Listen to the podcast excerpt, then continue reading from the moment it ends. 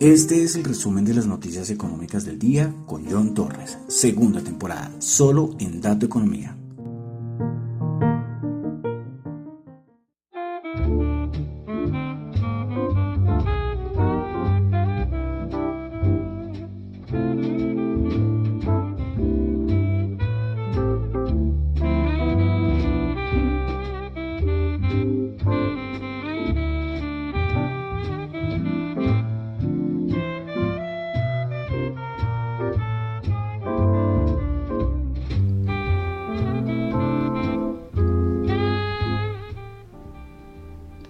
Muy buenas noches, son las ocho cero seis de la noche de hoy, martes veintiséis de abril del año dos mil veintidós. Mi nombre es John Torres y este es el resumen de las noticias económicas del día. A ver, cuadro como siempre el micrófono, a ver si todo está en orden.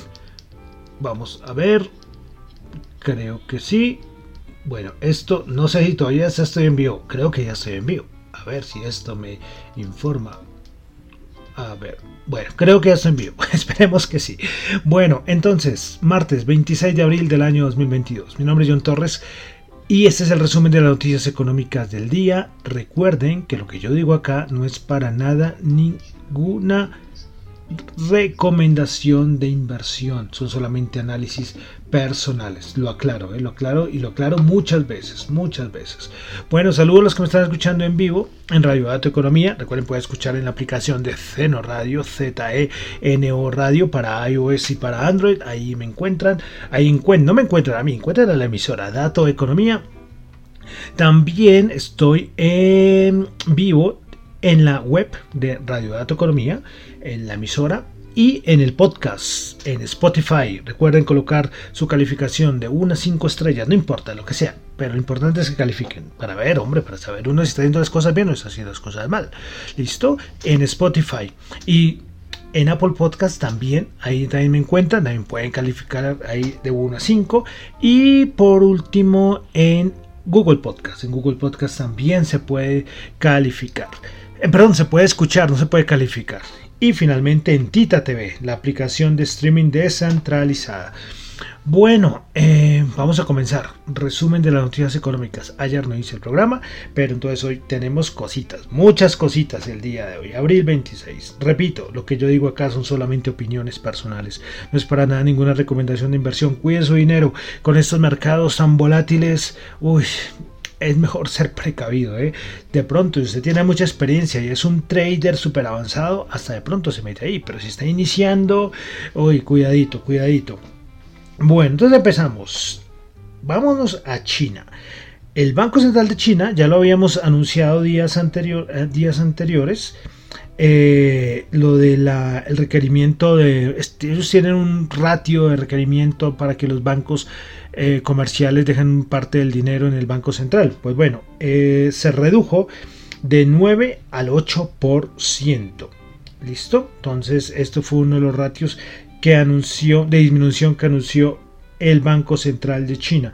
Bueno, aunque tengo ahorita la duda, eh, y lo digo aquí en vivo porque no sé si este es del triple R, porque también había otro de un requerimiento de reserva de Forex. Ahora me quedó la duda. ¿Listo? A ver si mañana, ya cuando tenga el dato, los aclaro. Pero bueno, se redujo del nueve al ocho por ciento y sea el uno o sea el otro, es apoyar a la economía con activar un poco más de liquidez al mercado. Bueno, en China, recordemos, brote de Omicron fuertísimo, ya llegó a Pekín, eh, difícil, difícil allá la cosa. Eh, es que lo de la política de caso cero es que es una cosa uf, uf, muy difícil, eh, muy difícil de lograr esto de los... De, de, es que imagínense eso, o sea, cero casos, es, es, lograrlo es muy difícil. Imagínense que en, en todos los países dijeran cero casos de gripe, es imposible, es muy complicado. Pero bueno, allá siguen con estas políticas. Y el presidente chino, hoy habló en la madrugada, madrugada hora colombiana, eh, y el presidente Xi Jinping dijo que va a establecer un objetivo de crecimiento económico con la idea de que se necesita superar a los Estados Unidos. Uh-huh. O sea, que él dice que a pesar de los confinamientos eh, van a tener un objetivo muy alto de crecimiento económico. Uh-huh. Entonces, bueno, veremos a ver si lo logran, pero recordemos que ya mucha banca de inversión han disminuido sus proyecciones de crecimiento económico para China. Pero bueno, ahí lo, lo dejamos, las declaraciones del presidente chino. Bueno, vamos a pasar a Europa. Morgan Stanley revisó a la baja la previsión del Producto Interno Bruto del año dos mil veintidós para la zona euro, pues su anterior estimación para Morgan Stanley era el tres por ciento y la redujo al dos coma siete por ciento. Para el dos mil veintitrés era de uno coma tres por ciento y la redujo al uno por ciento. Hoy también, hoy también eh, Focus Economics, que lo recomiendo, hacen unos análisis muy buenos, hicieron su estimación de inflación del año dos mil veintidós. ¿Listo? Entonces, eh, para el Reino Unido, en enero era el tres coma nueve por ciento y para abril seis coma tres por ciento. Para Alemania, dos coma seis por ciento en enero y en abril cinco coma cuatro por ciento. Ucrania, siete coma seis por ciento en enero, veinticuatro por ciento en abril. Francia, dos coma uno por ciento en enero, abril tres coma ocho por ciento. España, dos coma siete por ciento, abril seis coma uno por ciento. Italia, dos coma dos por ciento, abril cinco coma siete por ciento. Grecia, enero dos coma uno por ciento, abril cuatro coma cuatro por ciento, Ucrania veinticuatro por ciento, España seis coma uno por ciento. Bueno, seguimos en Europa. Tuvimos el dato del Instituto Animal, Instituto Ani, Alemán, que animal, Dios mío, Alemán I F O, hablando, siempre eso sacan unos datos macroeconómicos respecto al cómo está el clima de los negocios eh, y, y realidad económica en Alemania. Pues bueno, el principal, el principal dato, que es el del eh, sí, como, cómo está el clima de los negocios en Alemania, anterior noventa punto ocho, se esperaba ochenta y nueve y este creció a noventa y uno punto ocho. Pasamos a España, tuvimos el dato de índice de precios del productor, dato mensual seis coma seis por ciento y el dato interanual cuarenta y seis coma seis por ciento y la, y la, y la anterior había sido cuarenta y uno coma dos por ciento. ¿Qué tal el dato del índice de producción, el índice de precios del productor, perdón, en España? cuarenta y seis coma seis por ciento. Bueno, cositas, estudiantes del fin de semana, pero va a recordar, Marine Le Pen pues perdió frente a Macron en las elecciones francesas. Entonces, Emmanuel Macron eh, pues alcanzó el segundo periodo como presidente de Francia. Bueno, hace mucho pues no hablamos de la parte de Rusia y Ucrania, eh, sigue allá todo el conflicto. Eh, El ministro, desde el sábado domingo, está hablando el ministro de Relaciones Exteriores ruso, hablando de que eh, no hay que descartar una guerra nuclear, sigue ahí metiéndonos miedo a todos. Y hoy eh, también desde Rusia dijeron que Moscú tendría que intervenir en una situación, en una región separatista en Moldavia. Quieren seguir buscando lío los, los rusos, ¿no? Pero terrible esto, ¿no? Es que... Uf. Y el problema es que como que el resto del mundo, pues bueno, están en guerra ya, ya pues, lo nombramos más por aspectos económicos, ¿no? Pero qué difícil, ¿no? Qué difícil esto, esto que ha hecho el señor Putin. Bueno, eh, hoy eh, esto fue eh, Moody's sacó como una tablita diciendo que cuáles son los países más expuestos a la... la a la crisis que hay entre Urra- Ucrania y Rusia. Bueno, entonces, eh, a ver, a ver un momento porque, bueno, entonces, eh, los países más expuestos a los cambios en los precios de los commodities, de los commodities, eh, por todo el conflicto entre Rusia y Ucrania, están eh, con gran impacto. En primer lugar, Líbano. Segundo lugar, Mozambique. Tercer lugar, Barbados. Cuarto lugar, Tunisia. Quinto lugar, Georgia. Con un, una afectación un poco más moderada está Armenia, Marruecos, Bahamas, Botswana y Hungría. Entonces, eh, esto es un análisis de verdad que sacó Moody's. Y al final, el análisis dice que todos los países de cierta manera se van a impactar. Lógicamente, como les digo, Líbano, Mozambique, Barbados, Túnez y Georgia van a tener el mayor impacto. Pero de cierta manera todos los países, eh, hasta los emergentes, van a tener, aunque sea un impacto bajo, pero van a tener un impacto por la crisis entre Rusia y Ucrania. Bueno, pasamos a Estados Unidos. Tuvimos el dato de actividad nacional manufacturera de la Fed de Chicago. Se esperaba cero coma cuarenta y cinco, resultó en cero coma cuarenta y cuatro el dato de marzo. Dato de viviendas nuevas en Estados Unidos, se esperaban setecientos setenta y ocho mil, se tuvo setecientos sesenta y tres mil. Dato de precio de la vivienda, le estoy dando mucha eh, importancia a este dato, de, dato del precio de la vivienda, eh, tanto usada como nueva en Estados Unidos. Pues bueno, se esperaba, perdón, el anterior, el precio de una vivienda nueva era de cuatrocientos dólares, cuatrocientos mil dólares, y pues ahora aumentó a cuatrocientos treinta y seis mil setecientos dólares, es decir, un veintiuno por ciento aumentó la media de un precio de una vivienda nueva en Estados Unidos. Bueno, en Estados Unidos también tuvimos el índice de confianza del consumidor, dato muy importante, se esperaba ciento ocho punto dos el mes de abril y terminó en ciento siete punto tres. Bueno, hoy el Senado pues hizo una votación para ver si Lael Brainard era la vicepresidenta, que iba a ser la vicepresidenta del siguiente curso en la Reserva Federal. Pues cincuenta y un votos a favor, cuarenta en contra. Entonces, Brainard, ya, yo ya la daba por hecho. Yo sé que yo he dicho Brainard es la mano derecha de Powell, porque es que ya yo daba por hecho, pero bueno, hoy se reconfirmó con la votación en el Senado de los Estados Unidos. Esos días es un silencio espectacular. ¿Saben por qué?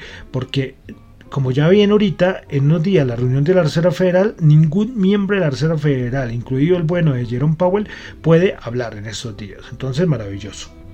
Bueno, pasamos a Colombia. Hoy en Colombia, el DANE informó que la pobreza monetaria tuvo una disminución hasta treinta y nueve coma tres por ciento durante dos mil veintiuno. El año pasado, uno coma treinta y seis millones de colombianos salieron de la pobreza extrema.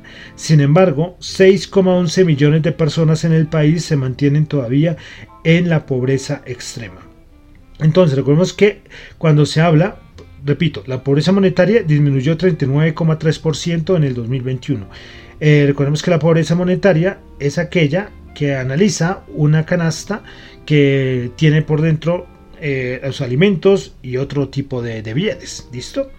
Pero hay otra pobreza, que es la pobreza extrema, que solo incluye una canasta de alimentos. Entonces, repito, la pobreza monetaria tuvo una disminución de hasta el treinta y nueve coma tres por ciento en el dos mil veintiuno. Y la pobreza extrema, el año pasado, uno coma treinta y seis millones de colombianos salieron de la pobreza extrema, pero seis coma once millones se mantienen en este nivel. Bueno, eh, Colombia, seguimos en Colombia, y es que para el datico, tuvimos el dato de marzo del dos mil, de este año, el dos mil veintidós, a nivel de la confianza del consumidor, pues se ubicó en treinta y cinco coma tres puntos, Cúcuta lideró cuarenta y cinco coma cinco puntos, mientras que Riohacha tuvo el mayor, el menor, perdón, eh, dato de confianza del consumidor con solo veinticuatro coma seis. Bueno, dejamos Colombia, vamos a pasar ya a los índices, commodities, empresas. Comenzamos con petróleo. Reconozco hoy el martes, inventarios A P I, se esperaba un aumento de seiscientos mil barriles, se tuvo un aumento de cuatro coma siete millones de barriles. Bueno, con todo el conflicto de Rusia a Ucrania, se ha hablado mucho de los embargos de petróleo, de gas, de quién, quién le sigue comprando a Rusia, quién no, y pues hoy se supo que Polonia y Bulgaria, Eh, que Rusia le va a dejar de vender o enviar gas a, a Polonia y Bulgaria, y se supo, y es que Polonia dice que no va a pagar en rublos. Recordemos que Rusia dijo, bueno, a los países que no son amigos tendrán que pagarme en rublos, y Polonia dijo que no. Entonces eh, van a detener el envío. Esto pues impulsó el precio del gas en Europa un montón. Eh, Polonia todavía tiene una reserva, si no estoy mal. A Alemania sí le afectaría mucho más. Alemania dice que en dos años ya espera ser independiente y no depender de, de, de Rusia. Los alemanes, veremos a ver si lo logran. Bueno, eh, entrega de estados financieros. Eh, hoy Alphabet, es decir Google, reportó estados financieros, ventas netas de sesenta y ocho coma cero uno billones de dólares, cuando se esperaban sesenta y ocho coma once, beneficio para acción veinticuatro coma setenta y dos, se esperaban veinticinco coma noventa y uno. Eh, la noticia importante que fue el día de ayer, pero hoy sigue dando vueltas, es que al fin Twitter aceptó, y pues Twitter, eh, Elon Musk ahora va a adquirir Twitter. Pues los accionistas recibirán cincuenta y cuatro coma dos dólares por acción, es decir, el señor Jack Dorsey, que era el C E O jefe de Twitter, va a recibir casi novecientos millones de dólares, es, y porque recibe una parte. Eh, y entonces el punto es que ya Twitter se va a convertir en una empresa privada. Bueno, más cositas, eh, con todo lo que hemos hablado de China, que están los que están allá confinados, todo este problema, pues siempre Apple se ve muy damnificada. Pues se supo que la cadena de suministro de Apple, eh, que es eh, Foxconn, pues suspendió la producción en dos instalaciones en, la, en dos fábricas, bueno, dos instalaciones de Foxconn que tienen cerca a Kushan, que es la parte de China oriental. Entonces están suspendidas por el COVID diecinueve. Bueno, entonces vamos a pasar ya a la parte de índices, mercado. Ayer se hubiera hecho el programa, les hubiera dicho que fue un rebote, un rebote interesante, pero fue cierre de cortos ayer, pero ayer no hice programa, entonces lo de ayer ya quedó en el pasado y lo importante es el día de hoy. Bajadas fuertes, fuertes, fuertes. Yo les dije, el programa que hemos hablado, el último, que creo que fue el día sábado, pues había comentado que estamos pendientes es de la próxima semana, pero esta semana no teníamos ni idea qué iba a pasar. No tenemos ni idea. Y tenemos un V I X volando otra vez. Volatilidad a donde quieras. Eh, ¿Qué tenemos esta semana? Tenemos entrega de estados de resultados de empresas potentes. Tenemos a Meta, tenemos a, Fe, a, a, a Apple, tenemos a Microsoft, tenemos a todas las tremendas esta semana. Entonces vamos a estar muy pendientes. Pero el asunto es que hay mucho nerviosismo en el mercado por la otra semana. Los cuantitativos han hablado, ¿eh? Los cuantitativos han hablado y ¿qué dicen? Que vamos a tener bajadas fuertes, pero no se sabe hasta qué punto. Que si llegamos a tocar los cuatro mil puntos va a ser una zona interesante, pero, pero toca ver es cuándo se tocarían esos cuatro mil puntos, si es que se llegan a, a tocar, ¿sí? Ellos dicen que van a probar compritas por ahí abajo esperando rebotes. Eh, pero bueno, esto es muy suicida, eh, esto es muy suicida. Por ejemplo, el que ayer es, es, eh, para estas estrategias toca saber mucho también análisis técnico, eh, porque porque es muy suicida meterse en esta en estos mercados así, pues sí, en los que son muy máster, pues eh, podrán coger y hacer trading, eh, swing trading y salir rapidito, pero uno puede quedarse atrapado, entonces es de cuidado, es de cuidado. Pero los ojos están es en la, la, la otra semana, en la otra semana en, el, en la reunión de la Reserva Federal. Ya los bonos eh, han, han mejorado, lo que dijo Bank of America, que, que tocaba salir a comprar porque es que ya estaban muy cascados los pobres bonos, especialmente la rentabilidad del bono de diez años que estaba muy arriba, entonces que los precios de los bonos estaban abajo, entonces él veía una opción de compra. Hasta el momento les ha funcionado, ¿eh? Pero todavía toca estar pendiente. Entonces volatilidad durísima en los mercados.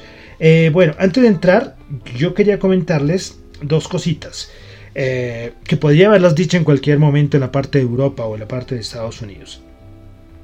Eh, el Banco Mundial va, proyecta que los precios de la energía y alimentos eh, aumentarán para este año dos mil veintidós. El Banco Mundial dice que los precios de la energía aumentarán cincuenta coma cinco en dos mil veintidós. ¿Listo? Y a nivel de precios de los alimentos se espera que crezcan un veintidós coma nueve, pero que en dos mil veintitrés caigan un diez coma cuatro por ciento. Y continúo con más estimaciones. Deutsche Bank prevé que el tipo, la tasa de interés objetivo de la Fed será el, entre el cinco y el seis por ciento, y lo cual llevará a una profunda recesión. ¿Listo? Eh, Goldman estima que las posibilidades de, contra- de recesión de la economía de Estados Unidos son del treinta y cinco por ciento en los próximos dos años. Y Bloomberg estima que un cuarenta y cuatro por ciento, hay un cuarenta y cuatro por ciento de probabilidad de recesión para el dos mil veinticuatro. Bueno, y ustedes dirán, ¿por qué, John, nos traes estos datos en este momento? Estamos hablando de los índices. ¿Y por qué? Porque es que toca empezar a mirar y empezar a estimar qué es lo que va a pasar ahora después de la reunión que se viene la otra semana. Es que es muy importante, es muy importante. Eh, la inflación va a ser el principal driver. Eh, la inflación va a ser un dato súper importante. Sin la, sin la guerra, todos estábamos viendo que podía llegarse al pico de inflación en marzo. Esa era la idea, pero llegó la guerra entre Ucrania y Rusia y, y esto se disparó. Sí, y ahora le metimos un poco de COVID con China, peor. Entonces va a ser muy importante, va a ser muy importante poder estimar. ¿Por qué? Porque la inflación va a ser la que va a llevar a tomar las medidas a la Reserva Federal. Porque si la inflación no se mejora, la Reserva Federal tendrá que reducir más el balance, tendrá que aumentar más tasas y esto va a afectar a los mercados. Bueno, estoy hablando como una parte inversionista a largo plazo. Yo les digo, si ustedes son swing traders, nada, métanse mañana y miren análisis técnico y ya. Pero si uno va a mirar más a largo plazo, toca ver esto, ¿listo? Y después es la palabra recesión. Por eso estaba dando esos datos del Deutsche Bank y de Bloomberg, eh, las pro- probabilidades de recesión. ¿Por qué? Porque es que cuando hay probabilidades de recesión y hay medidas de la política monetaria fuertes por parte de los bancos centrales, en este caso la Reserva Federal, pues las empresas van a empezar a verse afectadas. Entonces, cuando tengamos estas, estos datos de entregas de resultados, no vamos a ver muy buenos datos de entregas de resultados. Entonces, son aspectos fundamentales que hay que tener en cuenta. Hay que tener en cuenta, yo por eso quería traerles más hoy este mensaje. No lo que va a pasar, lo que está pasando, que son caídas fuertes, eh, pero a ver cómo vamos a reaccionar. ¿Cómo vamos a reaccionar? Pues lo que, lo que ahorita, lo que yo veo que está viendo el mercado es la otra semana.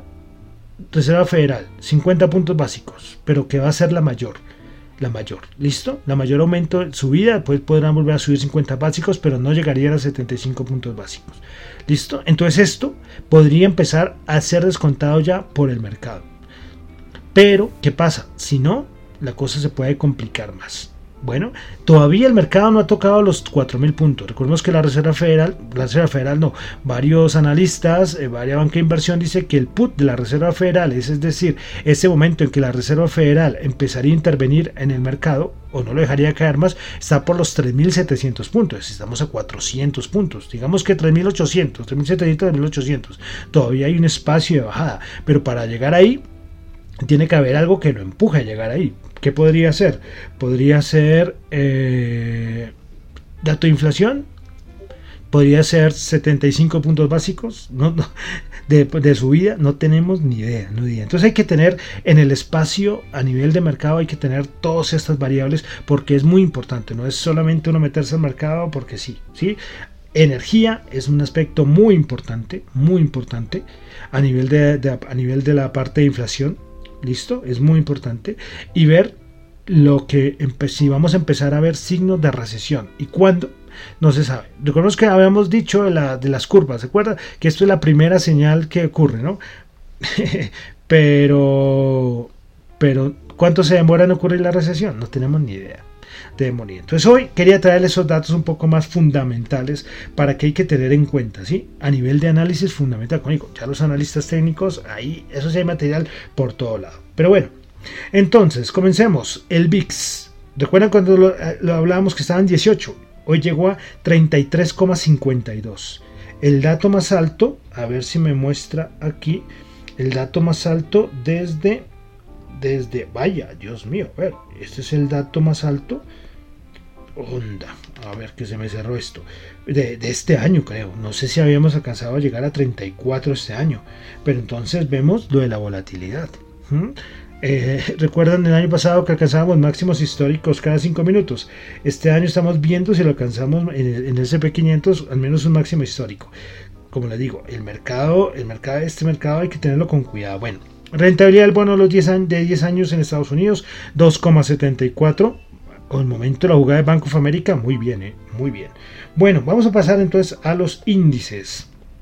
Comenzamos con el, el vamos a comenzar con el ese and pe quinientos, bajo ciento veinte puntos, menos dos coma ocho por ciento, cuatro mil ciento setenta y cinco niveles interesantes, pero, pero como está la situación... Uf, uf. Podemos tener rebotes, ¿eh? Podemos tener rebotes porque no hay nada que baje siempre, pero, pero hay que estar cuidadosos. Como les digo, una cosa son los inversionistas que van a largo plazo, a meses, otra, otra cosa son los traders. Bueno, entonces, principales ganadoras del día en el ese and pe quinientos, tuvimos a Sherwin-Williams subiendo el nueve coma cuatro por ciento, Weights Management subiendo el cinco coma dos por ciento y Whipple subiendo el cuatro coma seis por ciento. Principales perdedoras, Tesla menos doce coma uno por ciento. ¿Qué tal la bajada de Tesla? No les gustó de pronto que se haya metido esta endeudada el señor Elon Musk, porque Elon Musk no compró, no sacó de su bolsillo todo el dineral, ¿eh? Fue apalancado. Bueno, General Electric bajando el diez coma tres por ciento, entrega resultados malísimos, y Universal Health eh, bajando el nueve coma seis por ciento. Bueno, vamos ahora con el Dow Jones. El Dow Jones el día de hoy bajando ochocientos nueve puntos, bajó el dos coma tres por ciento, treinta y tres mil doscientos cuarenta puntos, bajada fuerte ¿eh? del Dow Jones. Bueno, entonces vamos, principales ganadoras del Dow Jones, nada, todos los treinta componentes terminaron en rojo. Entonces los que más bajaron fueron Nike bajando el cinco coma ocho por ciento, Boeing bajando el cinco por ciento y Visa bajando el cuatro coma dos por ciento. Bueno, vamos ahora con el Nasdaq cien, las tecnológicas. Qué duro, ¿eh? Qué duro están dando a las tecnológicas. ¿Recuerdan esa época del dos mil veinte? ¿Recuerdan que no paraban de, de subir las tecnológicas? ¿Mm? Eh, hoy sacó datos, también entrega resultados Robinhood, esta aplicación que en la época del dos mil veinte, cuando todo el mundo tenía dinero, cuando era federal, les enviaba, o no, les, bueno, sí, el gobierno le enviaba a, a los estadounidenses su chequecito. ¿Mm? Ahora que ya empieza a haber dificultades, Eh, y, y no, no fueron buenos resultados, creo. Bueno, entonces Nasdaq cien, principales ganadoras, de cien componentes, noventa y ocho en rojo. Solamente dos subieron. Cadence Design subió el cero coma dos por ciento y O'Reilly Automotive subiendo el cero coma uno por ciento. Principales perdedoras, Tesla, menos doce coma uno por ciento, Lucid Group bajó el ocho coma siete por ciento y A S M L, el A D R, bajó el seis coma cinco por ciento. Bueno, vamos a la Bolsa de Valores de Colombia. El Colca bajó cero coma seis puntos, ni siquiera un punto, menos cero por ciento, mil quinientos setenta y cinco puntos. Principales ganadoras, Grupo Sura subió el cinco coma seis por ciento, Da Vivienda, Grupo Sura ordinaria, eh. Da Vivienda subió el dos coma uno por ciento y Banco de Bogotá uno coma nueve por ciento. Yo sinceramente ahorita no estoy pendiente de lo de Gilinski, de verdad, no, no, me da, no me da la vida, eh. tanta cosa, eh. Lo siento, yo soy honesto, ¿sí? Este datico menos mal, ustedes pueden leer La República, por ejemplo, eh, ahí pueden encontrar toda la información. Es que me preguntaron algo así, yo les dije, qué pena, no tengo la información, yo prefiero decir no sé, a ponerme a decir cosas, ¿sí? Sé que Gilinski no está conforme con todo lo que pasó la semana pasada, eh, pero, pero hay que ver. Y también que las sopas creo que ya terminaron las aceptaciones. Entonces me toca ver si me actualizo con este tema. Bueno, principales perdedores en la Bolsa de Valores de Colombia, Terpel bajó el cinco por ciento, Cemex bajó el cuatro coma dos por ciento y Minero bajó el dos, Minero bajó el dos coma dos por ciento. Bueno, vamos a algo de commodities. El W T I ciento uno coma siete subió tres coma uno, Brent ciento cinco subió dos coma ocho, el petróleo sigue en una volatilidad tremenda, ayer yo no me acuerdo cuánto bajó, tremendo. El oro mil novecientos cuatro subió cinco dólares la onza. Bueno, dólar en Colombia. En dos días ha subido ciento cuarenta pesos el dólar en Colombia. tres mil novecientos cuarenta y siete pesos. ¿Qué tal? ¿Razones? Uh-huh. Mm, pueden tomar lo que quieran. ¿Que el dólar está muy fuerte a nivel mundial? Bien. Que de pronto cosas a nivel de, de elecciones presidenciales en Colombia también. Entonces el dólar no es que tenga muchas cosas a favor en estos, en estos días. Bueno, vamos a pasar también a las criptos. Recordemos la correlación que hay entre las criptos ahora, los principales criptoactivos con, con, con, los, con los activos tradicionales, ¿no? Con las acciones. Bitcoin bajando el cinco coma seis por ciento, Ethereum bajando el seis coma uno por ciento, B N B bajando el cuatro coma cinco por ciento, Solana bajando el cinco por ciento, Ripple bajando el siete coma seis por ciento, Terra bajando el siete coma seis por ciento, Cardano bajando el seis coma cinco por ciento, Avalanche bajando el cuatro coma cinco por ciento y Dogecoin bajando el nueve coma siete por ciento. Como pueden ver, todas las criptos muy mal, muy mal en estas últimas horas. Bueno, y ya con esto termino por el día de hoy el resumen de las noticias económicas del día. Recuerden que lo que yo comento acá no es para nada ninguna recomendación de inversión, son solamente opiniones personales. Ya vieron cómo está el mercado, ya vieron cómo está la parte macroeconómica, entonces cuiden su dinero, tomen eh, decisiones buenas. Recuerden que no hacer nada también es una decisión. No hacer nada también es una decisión, entonces no hay en ningún lado. A usted lo obligan a tomar posición cada día, abrir un trade todos los días, no, observar es una opción también, entonces hay que tener, hay que tener paciencia, la oportunidad llega, entonces no hay que afanarse. Bueno, y termino, entonces recuerden, mi nombre es John Torres, me encuentran en Twitter en la cuenta arroba John Chu, en la cuenta arroba Dato Economía, y para asuntos de la emisora, radio dato economía arroba gmail punto com. Bueno, y vamos a terminar. Recuerden, de pronto si hay alguien que llegando por primera vez al programa, eh, estamos en un recuento musical, un recorrido entre mil novecientos veintidós y dos mil veintidós. Y ya llegamos al año mil novecientos cuarenta y siete. Esta canción me sorprendió porque yo no pensé que fuera tan vieja esa canción. Ya tiene más de sesenta años esta canción. De verdad, me sorprendió. Me sorprendió yo cuando vi yo, esta canción es de esta época. Pues bueno, es una canción que es de, del folclore boliviano. Fue escrita por Gilberto Rojas Enríquez. Dicen los cuentos que el señor Gilberto Rojas Enríquez se fue a Chile y se enamoró de una mujer, ¿sí? Y que le dedicó esta canción. Esta canción también se la estaban atribuyendo los peruanos, pero parece que no, era, no es una canción peruana, es una canción boliviana. La canción es muy conocida, ¿eh? la canción es muy conocida, yo creo que en todo el mundo, esta canción. Pues bueno, vamos a escuchar una versión del de grupo Chimisapagua con la canción mundialmente conocida Ojos Azules. Muchísimas gracias.